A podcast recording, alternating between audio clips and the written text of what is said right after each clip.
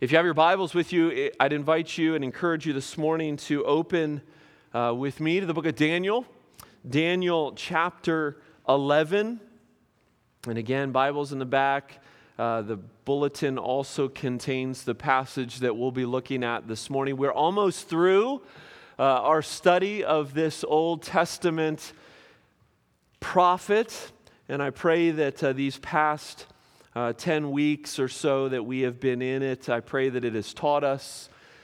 Certainly, I pray that it has challenged us. I pray that uh, this book has encouraged us as we seek to be faithful to our God in a land that is not our home, much like the people that Daniel originally was with and wrote to and received these visions.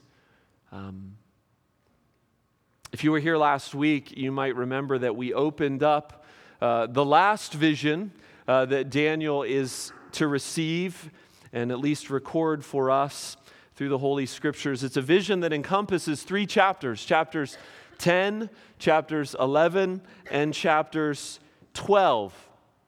And so last week we went a bit behind the scenes uh, at the unseen power struggle uh, that goes on amazingly enough carried by the earthly prayers of God's people.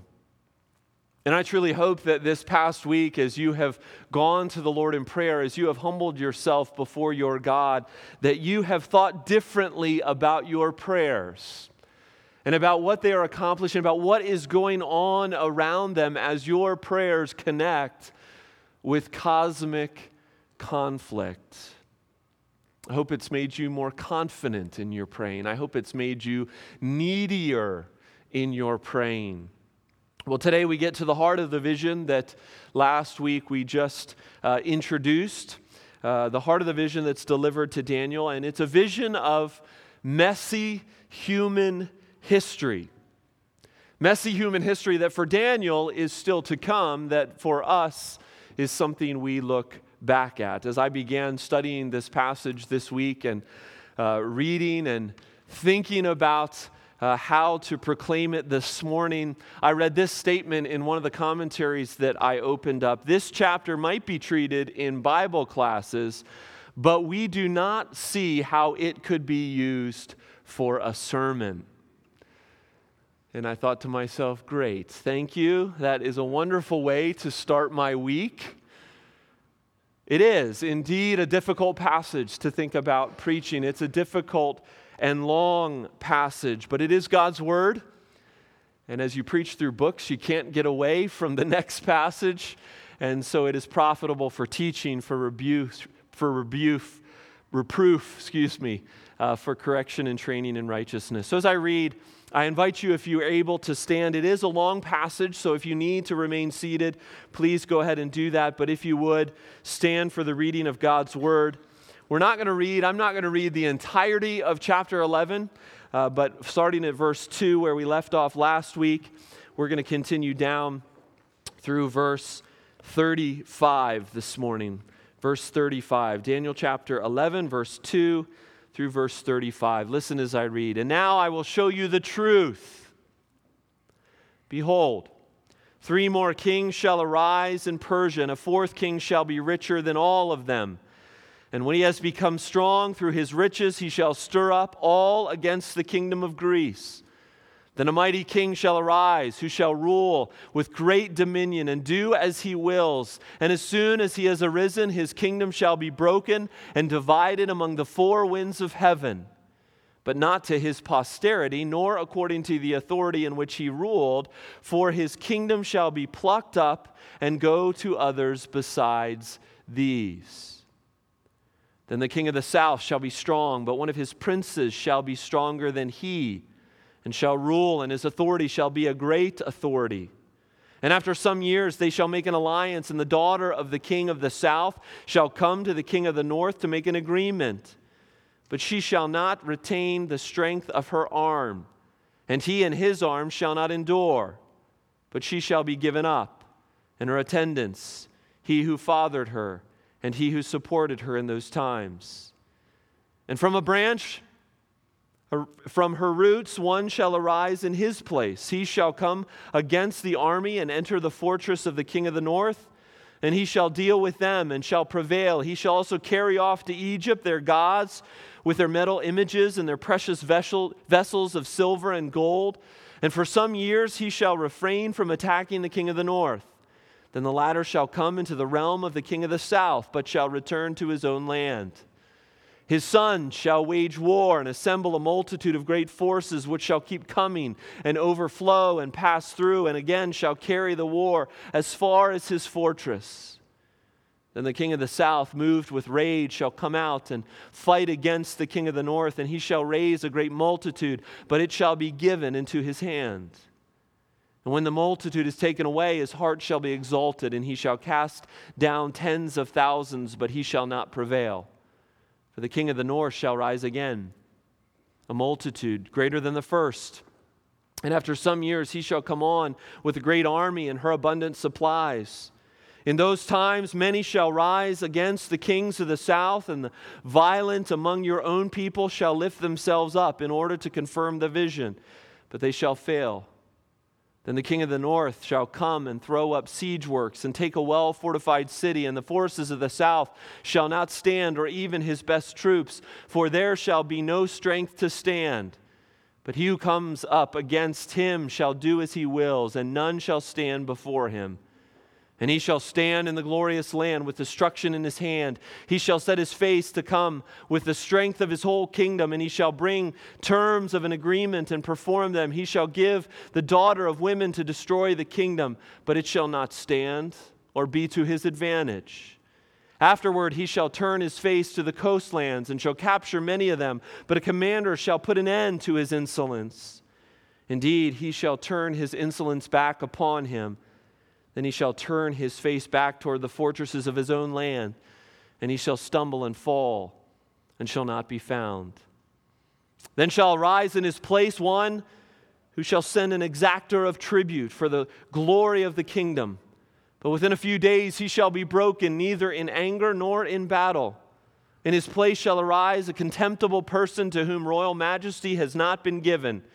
He shall come in without warning and obtain the kingdom by flatteries armies shall be utterly swept away before him and broken, even the prince of the covenant. And from the time that an alliance is made with him, he shall act deceitfully, and he shall become strong with the small people.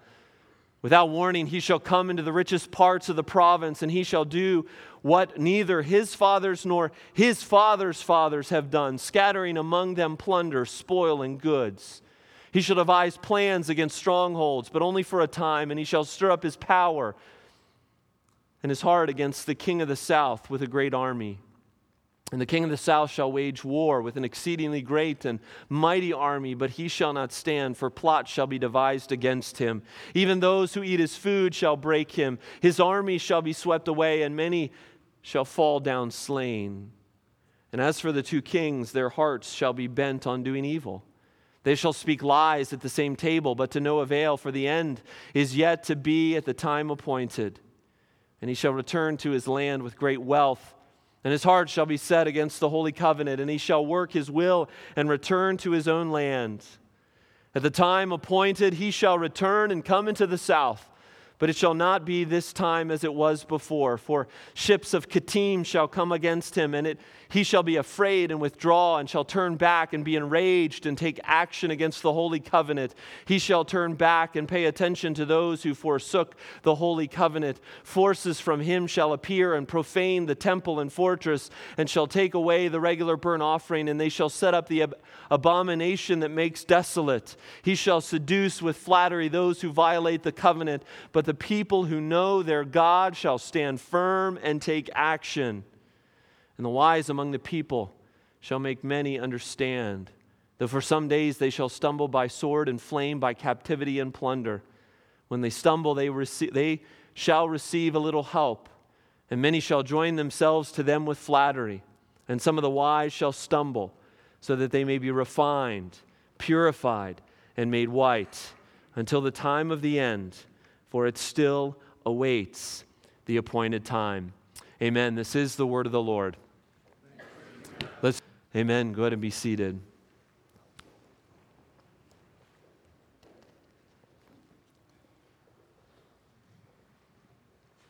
I want to begin, as I often do, with a question How do you view human history? How do you view human history?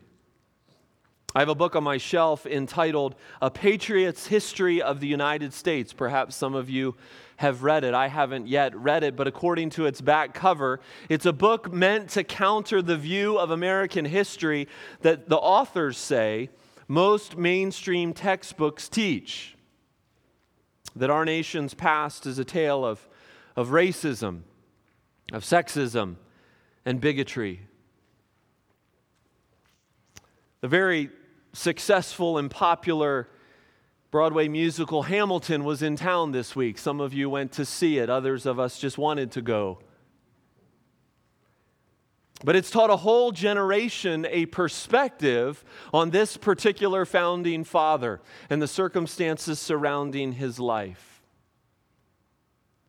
Much larger than our nation's history, it's just simply inescapable that the way we view the world, the way we view the past, is determined by a number of, our fa- a number of factors, whether it be our experience, whether it be our view of God, our view of man, and a host of other presuppositions.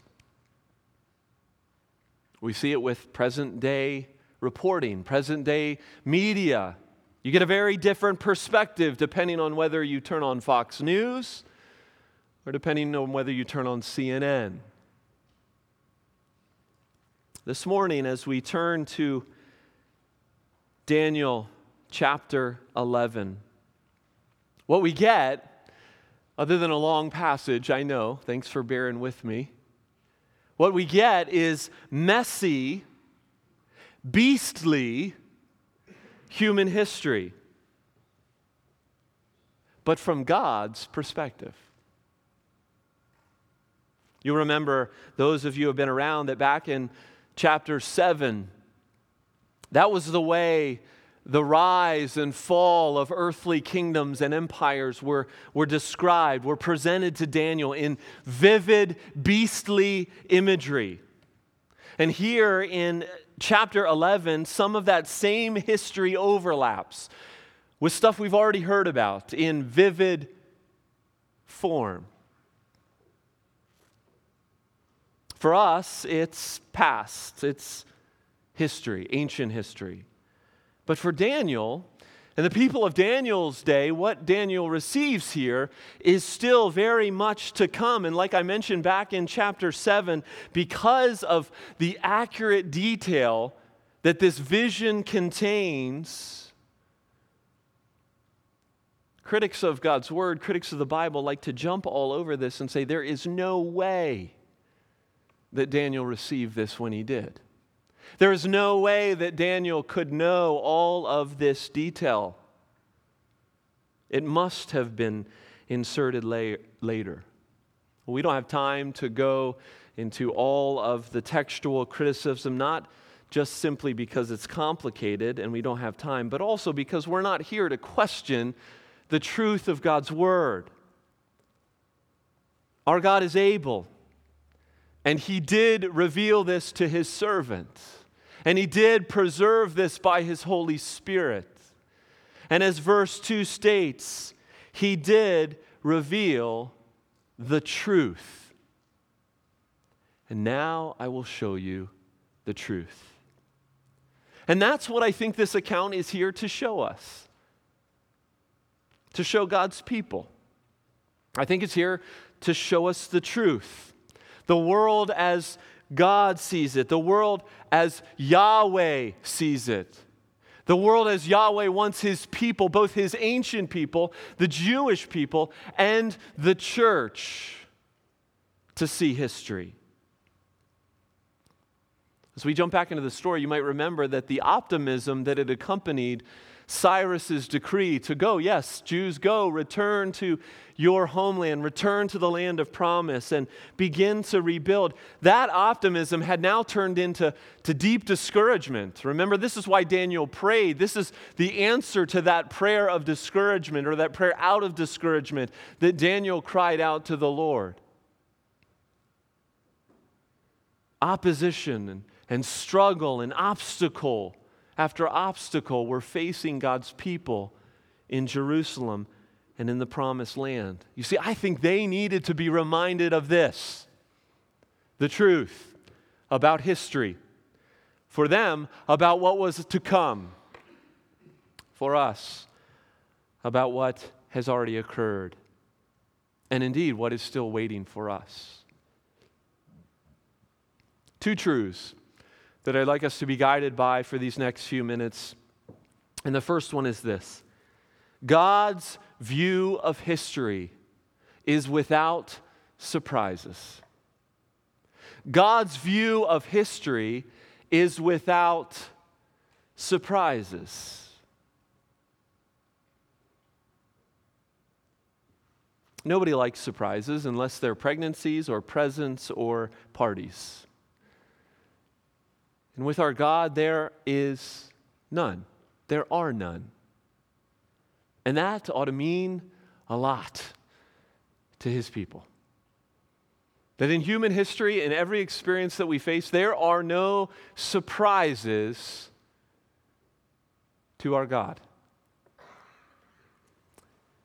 This entire chapter can really be summarized quite succinctly.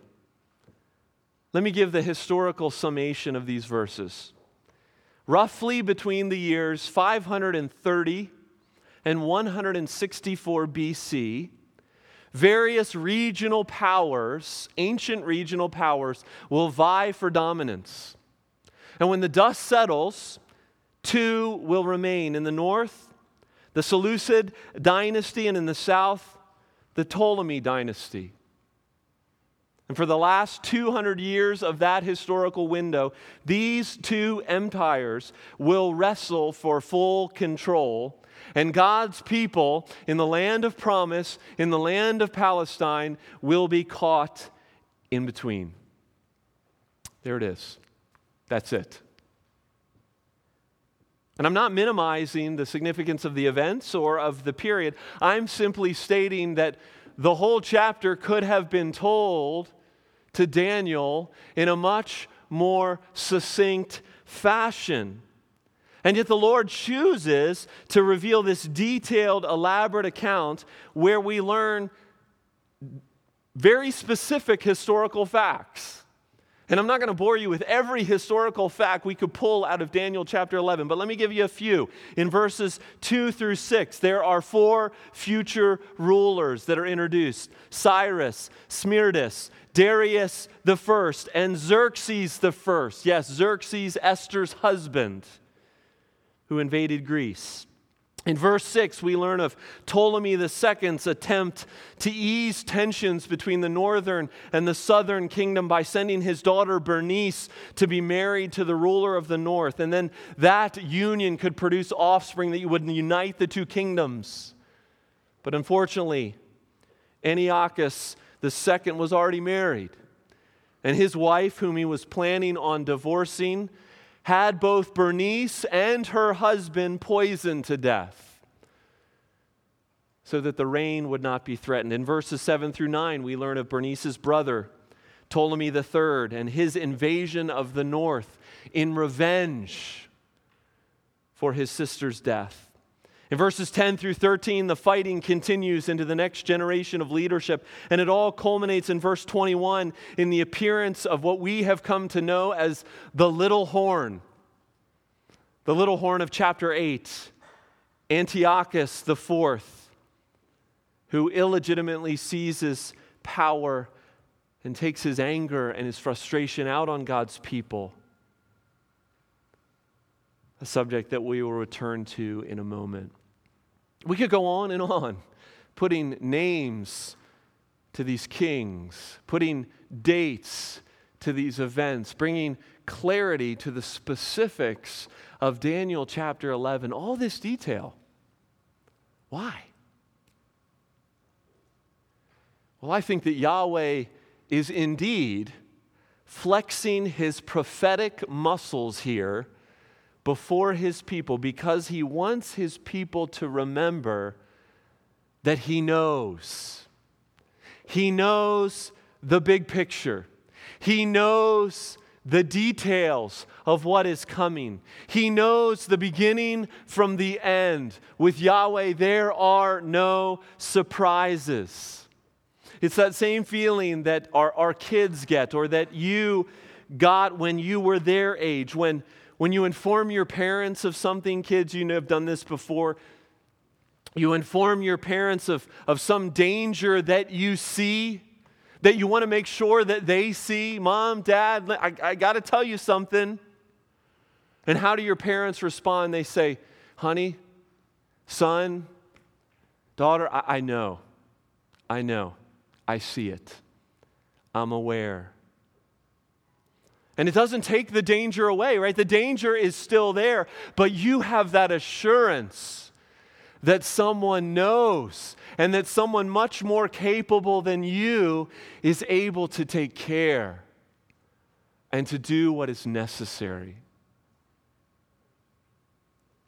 Remember the heavenly messenger who delivered this message.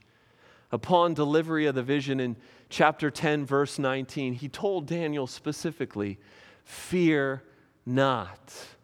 Fear not, because God knows.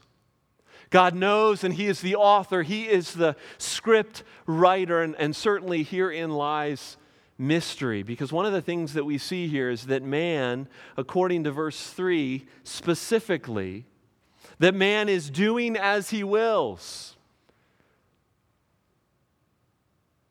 Man is acting out of the evil of his own heart, out of the selfishness of his own heart, and yet he is responsible for his actions while he pursues his power, while he wreaks havoc on God's people, while he chases the wind and the vanity,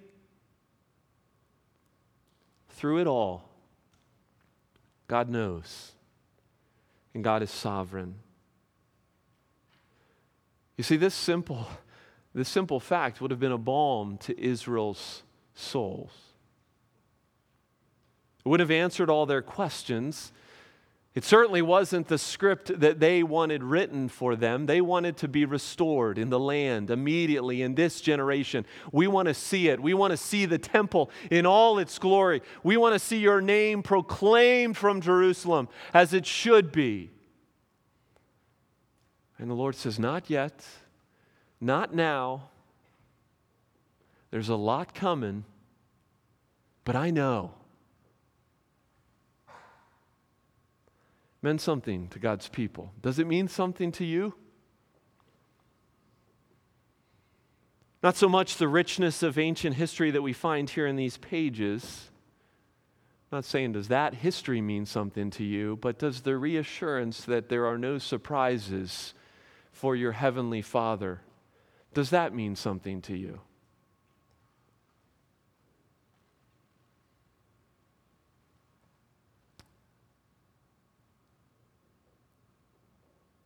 Amidst a world of careless tweets, amidst a world of Kim Jong un's threats, amidst the anger of an expelled student in Florida, the instability of your work, the unsettledness of your own heart, the physical and relational pain that you are experiencing right now as you sit in that chair.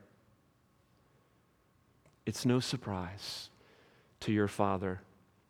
And his words to Daniel in chapter 10, verse 19, are his words to his people today. Oh, you who are greatly loved, fear not.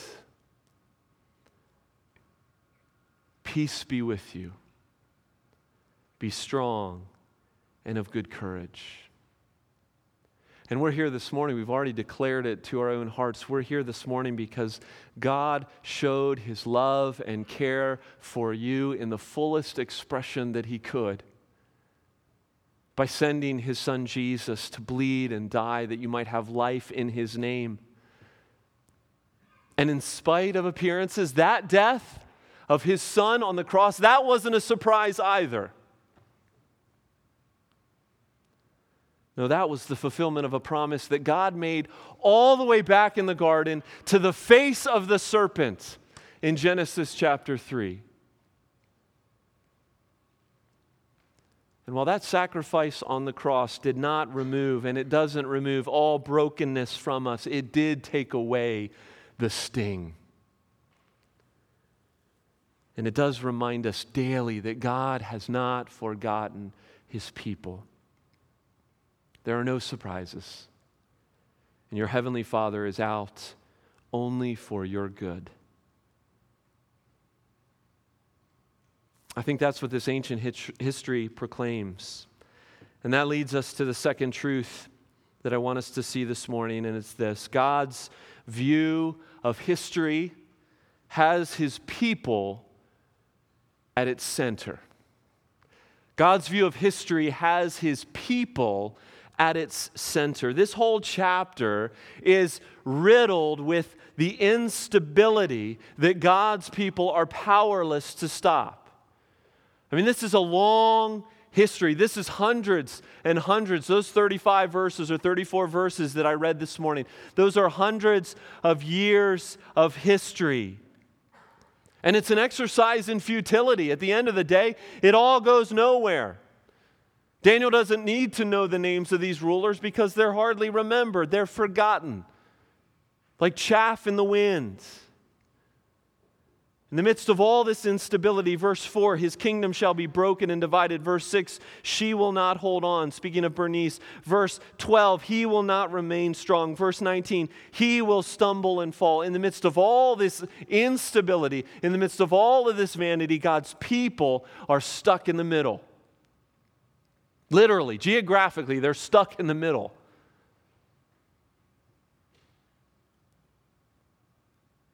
And yet, through it all, we are reminded where history is headed. God is interested in a remnant. He's interested in his people. He's interested in a people faithful to him, set apart for his pleasure, and he is preserving them and pursuing them and writing a story of redemption across human history. And all of its vanity, and all of its instability, and all of its rising and falling.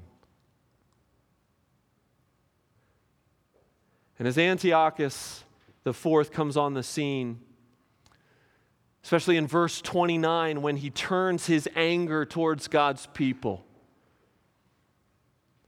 We see this people suffering and yet standing firm. He will plunder the temple. We've already talked about him, the little horn of chapter 8. He will plunder God's people. He will desecrate the temple.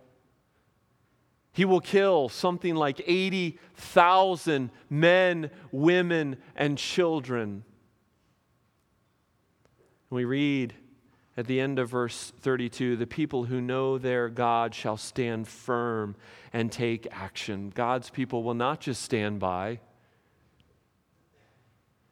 but they will trust that God has not forgotten them and they will hold firm.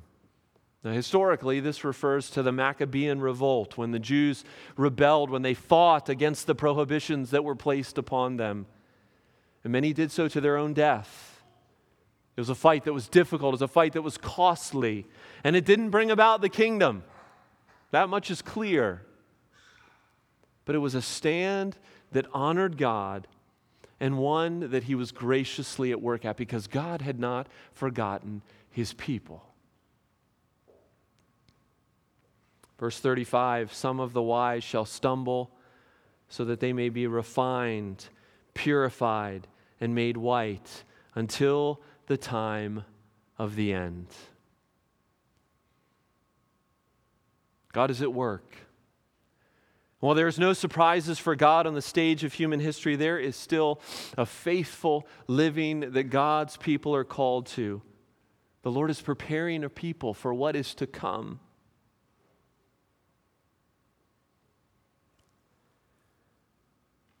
I was just sent an article this week by one of you about a church in Michigan under fire for offering a Bible based workshop for teenage kids who are struggling with sexual questions of the day. You see, the Bible's teaching on gender and on sexuality is a threat to the spirit of our age. And that spirit will fight to silence it. But God's people must not be silent. And we must not be uh, surprised when our teaching is increasingly at odds with the culture around us. God has not forgotten about us. We are at the center of history. And Paul reminded the church in 1 Peter 4 to not be surprised at the fiery trial when it comes to test you, as though something strange were happening to you, which makes Jesus' words in Matthew 10 required memorization. Do not fear those who can kill the body, but cannot kill the soul. See, when God's people find themselves out of step with the culture, out of step with the world in which we live, it need not be cause for despair, but reason to return to the promises of His Word. Namely, that history is not this meaningless chaos, but that His people are His utmost concern.